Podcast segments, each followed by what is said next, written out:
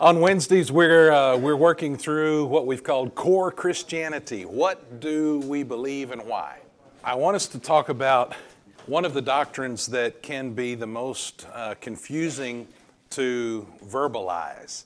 It's one of those things that we get, but it's hard to put into to words, and that's the, the doctrine of the, the Holy Trinity. How do we describe that? How do we define that? And I, uh, I remember being in one of the theology classes at seminary, and the professor, the professor says, Anderson, tell me about the, explain to me the Trinity. And as soon as he would start speaking, the professor would say, Heresy. Somebody else. Smith, tell me about the Trinity. Heresy. And then he'd go to the next person. And after a few minutes, you know, we got a little frustrated, but we finally caught his point.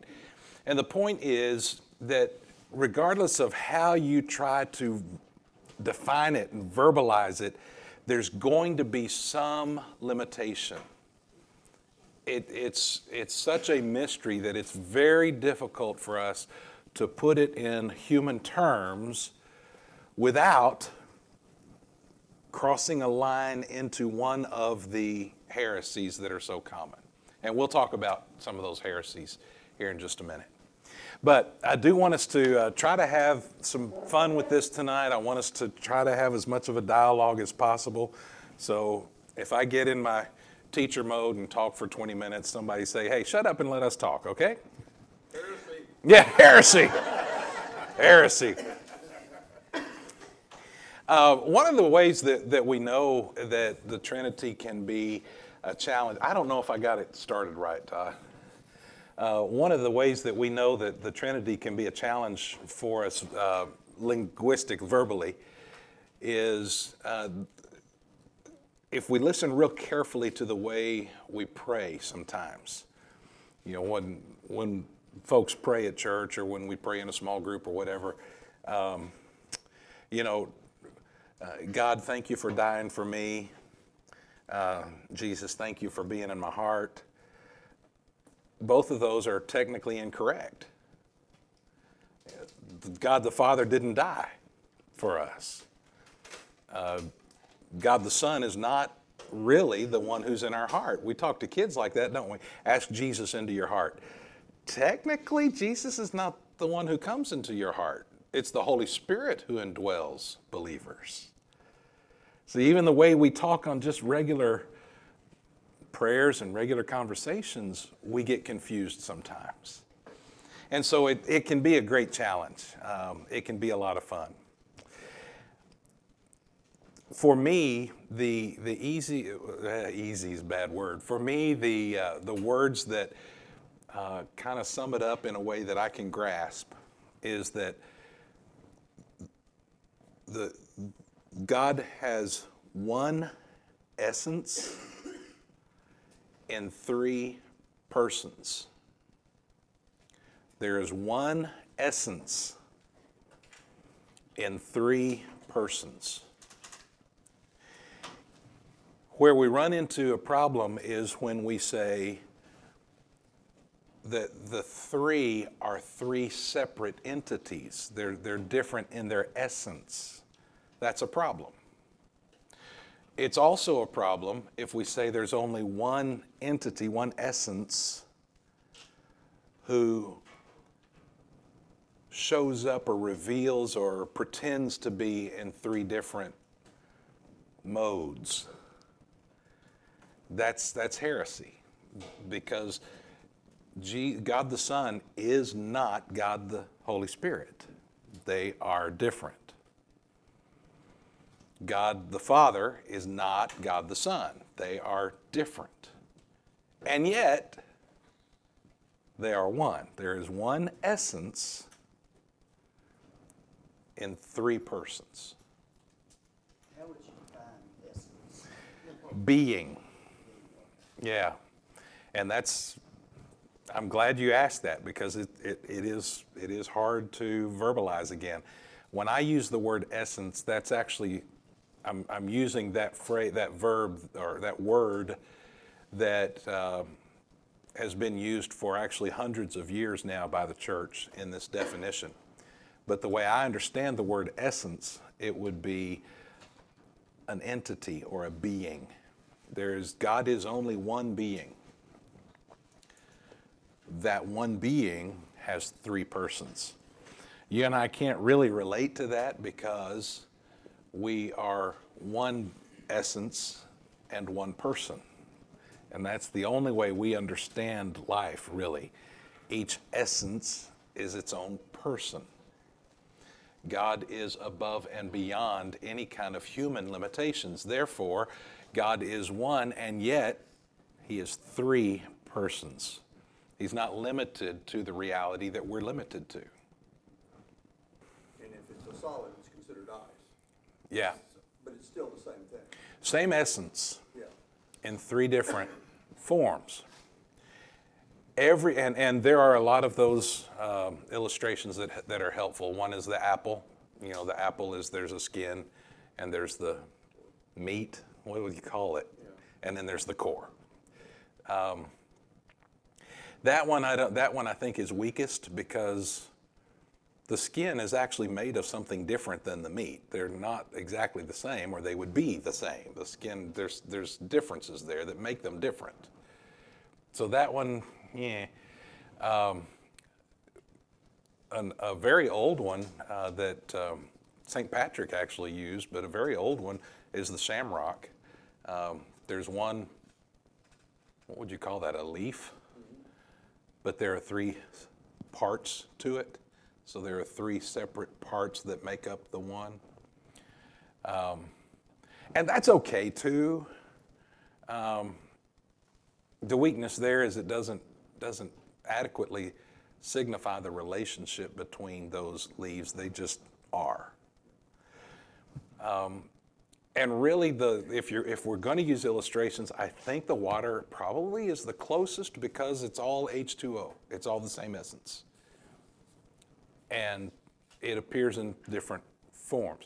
The weakness of it is that essence cannot be steam, liquid, and ice at the same time. It must be one or the other, it cannot be all three uh, each molecule has to choose am I, am I gas, solid, or liquid? Where God is at all times one essence, He is three persons. Um, so it, it, it, gets fun. Um, it is it is important. You know, we have the tendency to say since it's since it's a challenge, let's just not mess with it. Let's, let's just back up and not even, not even mess with this Trinity stuff. The, the reason we can't really allow ourselves to do that is because it is one of our core beliefs. The, the idea or the, the doctrine of the Trinity separates us from really from all other faiths. If you look at all the faiths in the, in, in the world. Um, many of them are what we call polytheistic, means they have many gods. Poly means many, theos is God. So polytheistic, they have a lot of gods. Uh, the one you're most familiar with may be Hinduism. There's, there's a bunch of, bunch of different gods.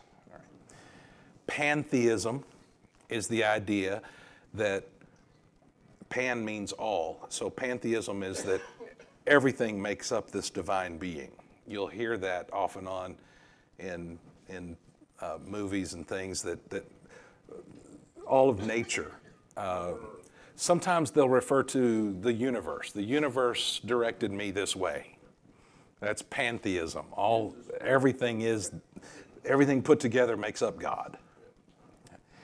Um, and then there is kind of a non theistic, um, there are non theistic religions, Buddhism for one. Buddhism, Buddha is not a god, by the way. Buddha was a prophet, and Buddha told people how they could find peace that would lead them to a state of nirvana. Um, their idea is that there is no God. You can within you find a sense of peace that leads to purpose and understanding. Um, very, you know, the non-theistic would be very similar to the atheistic. The, the subtle difference. Non-theistic, there just there's no there is no little g God or big G. It's just nothing there. Atheism is directly related to big G God, the God that you and I know doesn't exist, Yahweh. So, all of the major religions uh, fall into some of those categories. The only category left is monotheism.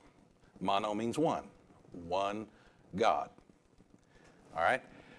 The religions in the monotheism would be Christianity, Judaism, and Islam.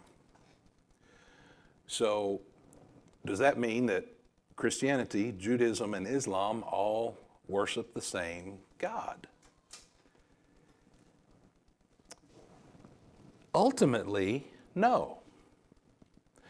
Because Judaism does, doesn't know anything of Trinity.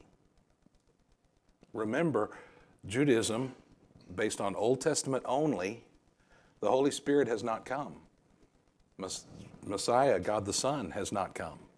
There is only Yahweh, Lord God. Islam doesn't recognize Holy Spirit or God the Son. Islam worships their understanding of God. Their understanding of God has been tainted by what a man wrote instead of what we have as God inspired Word of God over time, over with many authors. The, the Quran changes the reality of who God is.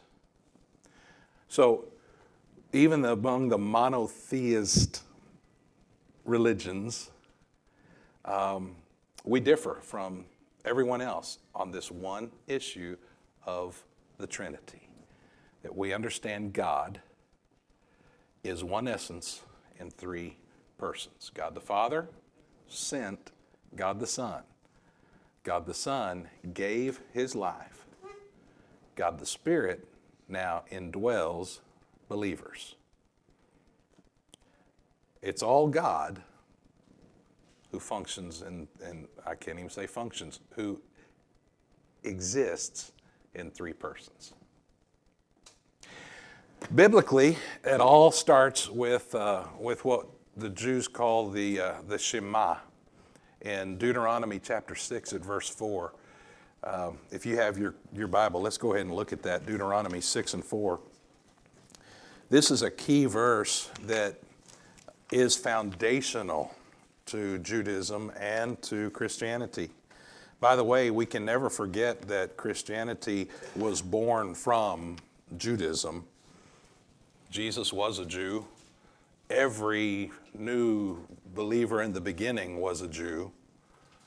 Um, Christianity was originally seen as, as a branch of Judaism. It was called the Way, it was seen as a sect of Judaism. And, you know, we do not throw out the Old Testament just when we become Christians. Um, we are, uh, our faith uh, was born out of centuries of Judaism. And so this is this verse is not only it does not only define the Jews, but it defines Christians as well. The Shema is uh, something that Jews would say every day. Uh, it's a part of their daily prayer time. It would be quoted, it would be taught to the children on a regular basis. And this is just part of it, but it's the major part. Uh, Deuteronomy 6 and 4 Hear, O Israel. That means listen up, people of God. The Lord our God the Lord is one. The Lord our God, the Lord is one. If you, uh, you, you may have one of the versions that shows the word Lord in all caps. That's significant because when it is in all caps, then in the Hebrew, that is that's actually just a Y, a W, and an H. We figured out later that we could put vowels around those consonants. In, in real Hebrew, there are no vowels. We had to figure out a way to come up with vowels so that we could read it. And you start with those letters, I think it's a Y, H, W, H. Um, and then you put the vowels in there and it spells Yahweh. Yahweh is the same thing as Jehovah. Jehovah is Latin for this word Yahweh. Yahweh is the name. Moses says, um, God, I can't go set the people free out of Egypt. I don't even know your name. Who am I going to say sent me? And God says, Tell them Yahweh sent you. Tell them I am. And Yahweh translated is a verb, uh, is a form of the, of the verb to be. It means I am. So when you see L O R D in all caps, this is his actual name. If God wore a name tag, it would be Yahweh, all capped Lord. When you see the, the word spelled without all caps, then that means uh, master or teacher. So in this case, this is speaking specifically of him by name. So this is not just saying our master, this is saying Yahweh the God who revealed himself to Moses. Hear, O Israel, hear, people of God, Yahweh, our God, Yahweh is one. The reason that's significant is because they lived in a, in a uh, time in which they would have been the only people they ever met who were monotheistic. Everybody they had ever met and would ever meet were polytheistic. Everybody they knew of believed in a bunch of gods. What separated them and made them different was our God, Yahweh, our God, is one. He's not many. And so it is absolutely important that we never lose sight of our God is one. We do not worship three gods. We don't worship God the Father, God the Son, God the Holy Spirit as three gods. He is one, and we cannot lose fact, lose, lose that fact. We cannot lose the biblical emphasis that he, he is one. His essence. There is only one entity. However, we, uh, he does reveal himself in three persons, all the way from the beginning. Uh, look at Genesis 1 and 1. In the beginning, God created the heavens and the earth, and the earth was without form and void. Darkness was over the face of the deep. And what's next?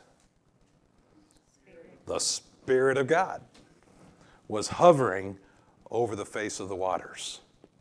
So, even in the very beginning, when we are very first introduced to this creator entity, we understand him in two different persons. In the beginning, God created, and when that happened, the Spirit of God was hovering, was present. And if you, if you picture the Spirit of God hovering, that's how we see Him throughout Scripture. He is present, He's, he's hovering. His, it, yeah, His essence is there. And so from the very beginning, we see a reference to God the Father who created and His Spirit.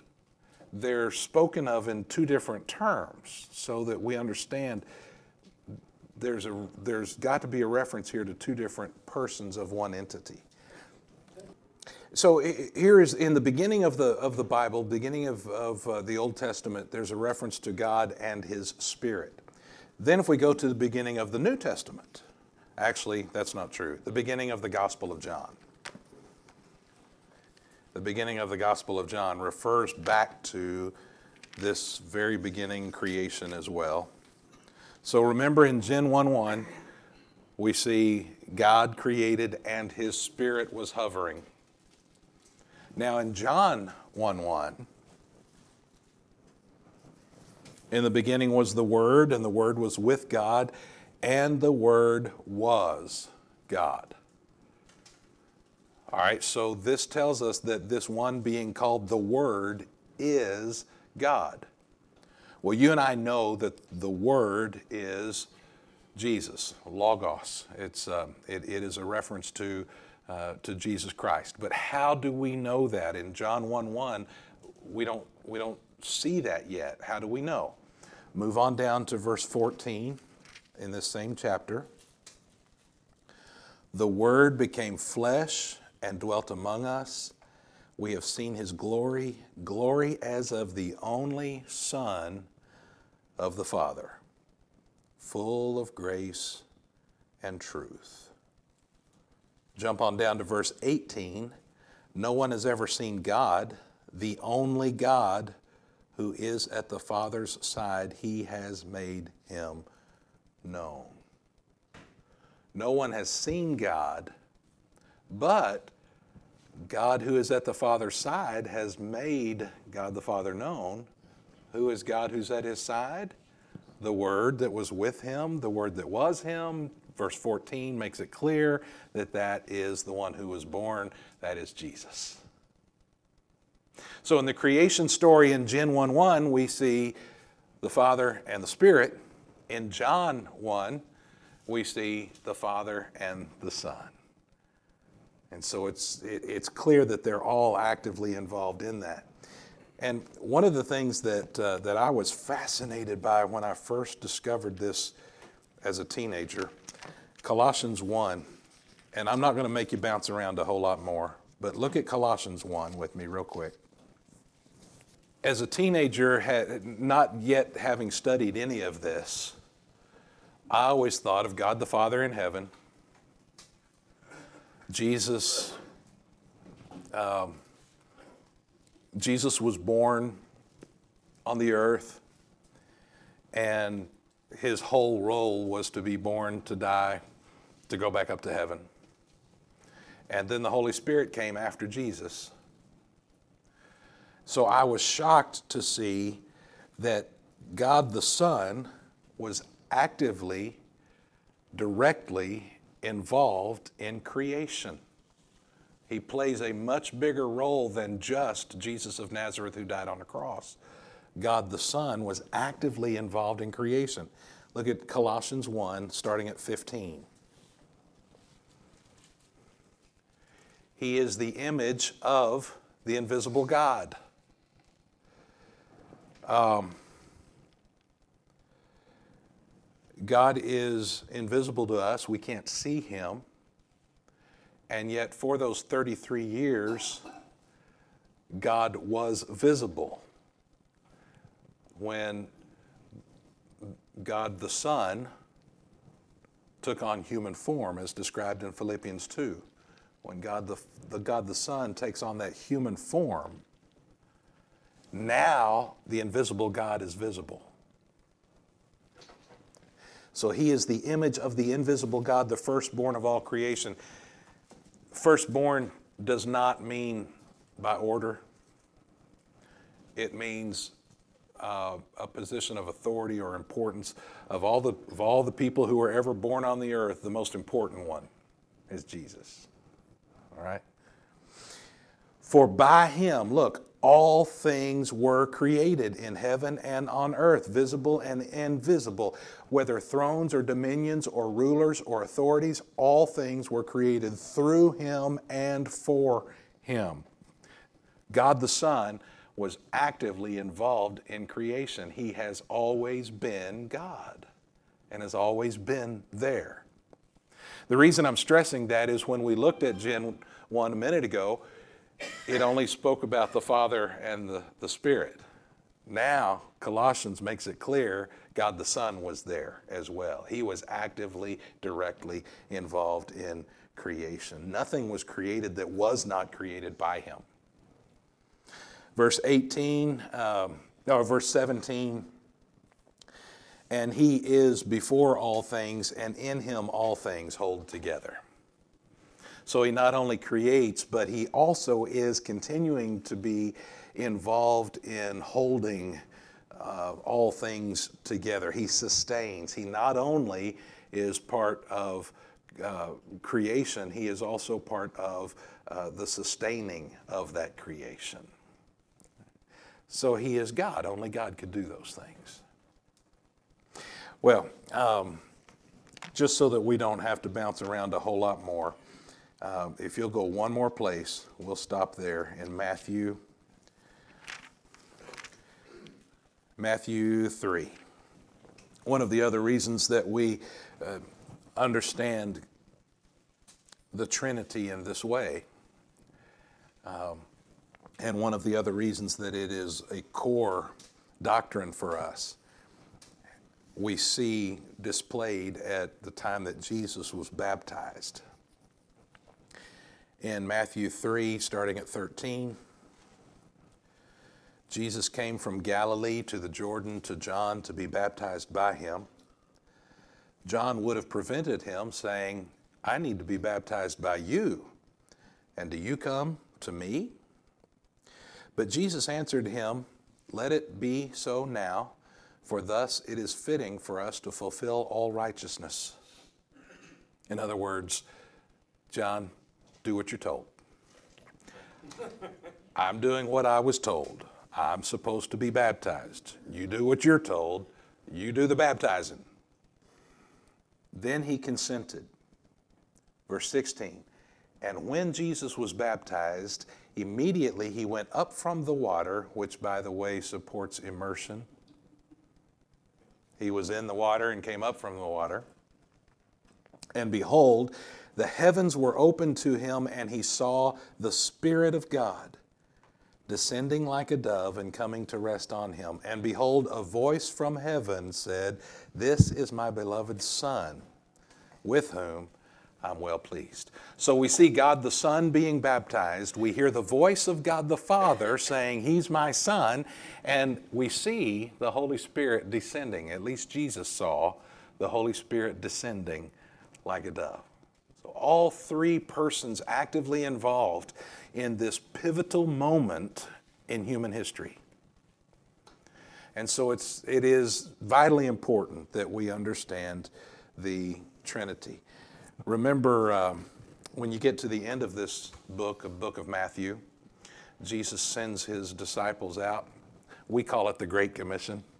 Go ye therefore and teach all men, all baptizing them in the name of the Father, the Son, and the Holy Spirit.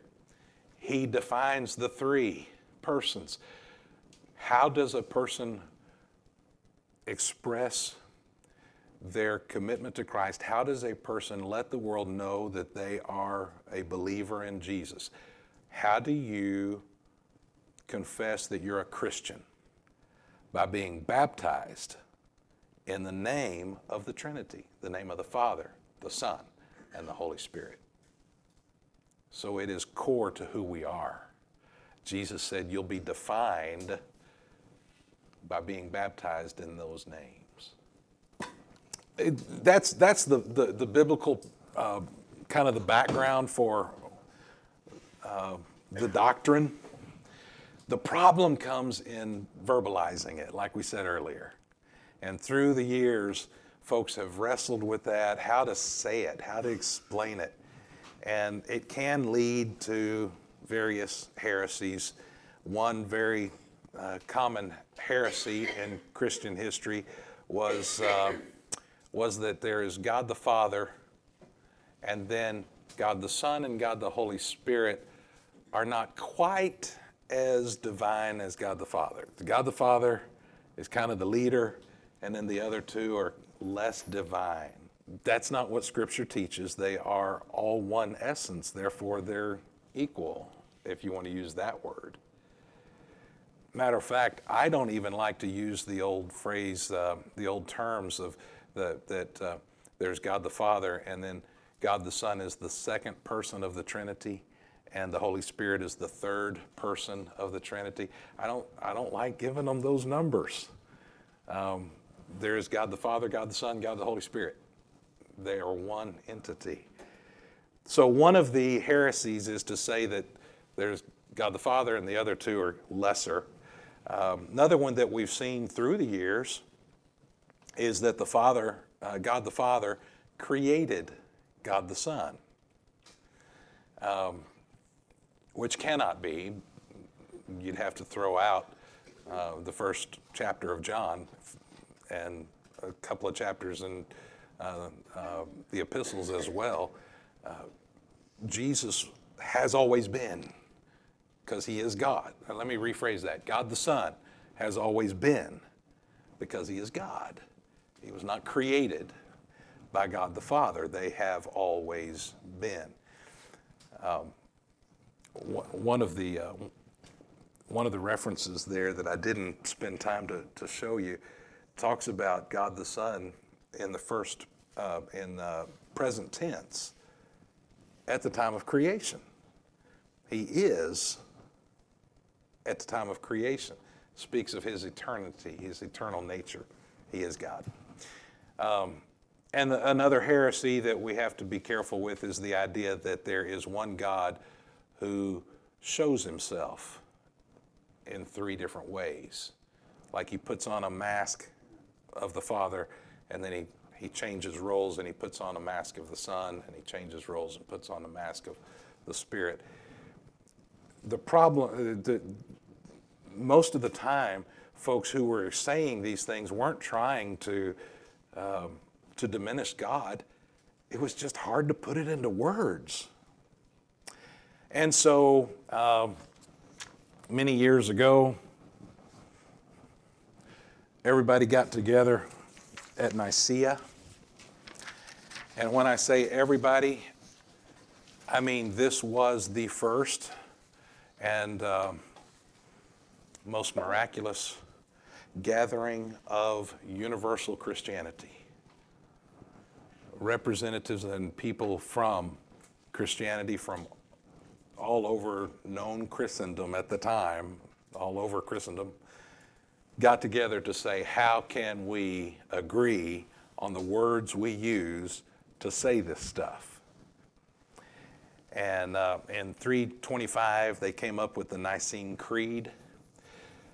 Later in 381, they got back together at Constantinople and they tweaked it and they fixed it and made it even stronger. And that's what you have here. This is a modern version of the Nicene Creed, which has defined Christian faith for uh, ever since ever since the early 300s.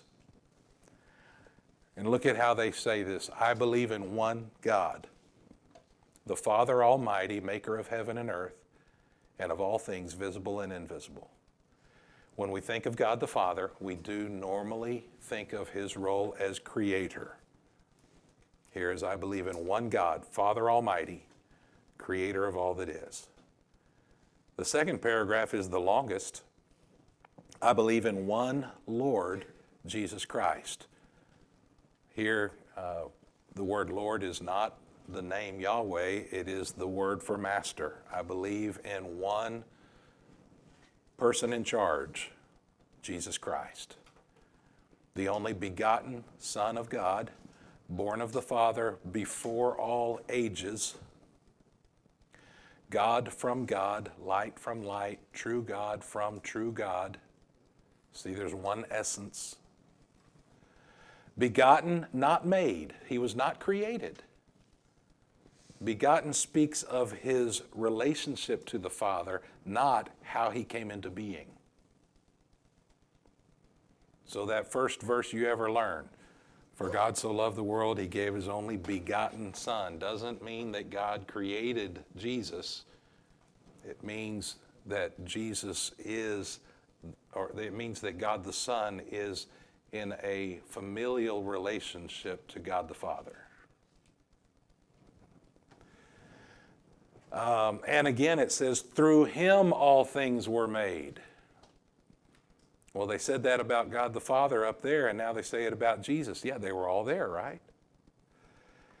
And by the Holy Spirit was incarnate of the uh, Virgin Mary and became man.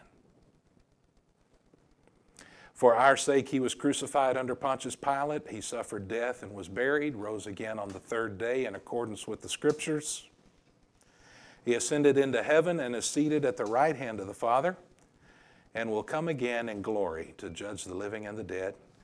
His kingdom will have no end. I believe in the Holy Spirit, the Lord, the giver of life. He proceeds from the Father and the Son, again, not in terms of creation, but he proceeds from the Father and the Son in how he makes his way to us. God the Father sent God the Son, God the Father sent God the Spirit. And it is through Jesus that he makes his way to us. Jesus is the mediator. So he proceeds from the Father and the Son, who with the Father and the Son is adored and glorified, who has spoken through the prophets. I believe in one holy, Catholic, and apostolic church. Now, you, you old time Baptists, don't freak out. Little c, Catholic, makes a big difference. This is not capital C referring to the Roman Catholic Church. This is little c referring to universal Christianity. That Christians all over the world are one family. I believe in one holy, universal, apostolic church. I confess one baptism for the forgiveness of sins, and I look forward to the resurrection of the dead and the life of the world to come. So, how does the how, in this this first definition, how we're going to define our faith? How do they do it? In terms of the Trinity. The first paragraph, God the Father. Second paragraph, God the Son. Third paragraph, God the Holy Spirit. Last paragraph, all the other stuff. That's why it's so important. That proves the importance of the doctrine. Well, later, um, the Catholic Church is, is established, and folks are starting to say, uh, um, you know, I'm ready to be, I'm ready to be baptized again, uh, or, or, I'm ready to uh, be confirmed, you might say, um, ready to express my faith. Before one could be um, welcomed into the church. They were doing baptism differently back then. Before one could be baptized and a part of the church, you had to prove what you believed. And so a, a bishop would say, What do you believe about God? What do you believe about the Bible? What do you believe? Like this, okay? In order to help people know how to answer the questions, they put together what is basically a catechism. They put together um, the answers to the questions. You study the answers. Then, when you stand in front of the interrogator, you can answer the questions appropriately, thereby proving your faith. And I'm not saying there's a real problem with that because for most of us, the problem is not believing, it's figuring out the right words to say. So they help them learn the right words to say. And from that practice, over time, developed this Apostles' Creed. The reason it's called the Apostles' Creed is the legend says that it was written by the 12 apostles. That's not true, and most people know it's not true now. Um, it came out of this catechism practice. Um, but look at, look at how this old creed defines Christianity. We believe in God the Father Almighty, creator of heaven and earth. We believe in Jesus Christ, his only Son, our Lord. He was conceived by the power of the Holy Spirit, born of the Virgin Mary. He suffered under Pontius Pilate, crucified, died, was buried. He descended to the dead. On the third day, he rose again. He ascended into heaven, is seated at the right hand of the Father. He will come again to judge the living and the dead. We believe in the Holy Spirit, the Holy Catholic Church, the communion of saints. There, there you see it capitalized as it would be used in the capital C church. However, those who adopt the Apostles' Creed who are not Catholic just use the little c to mean universal church. We believe in the Holy Spirit, the Holy Catholic Church, communion of the saints, forgiveness of sins, resurrection of the body, and the life everlasting. So, how does the Apostles' Creed define Christianity? We believe God the Father, God the Son, God the Holy Spirit. So, the Trinity is a core doctrine that we have to become comfortable with, that we have to find ways to verbalize because it defines who we are as, belie- as Christian believers.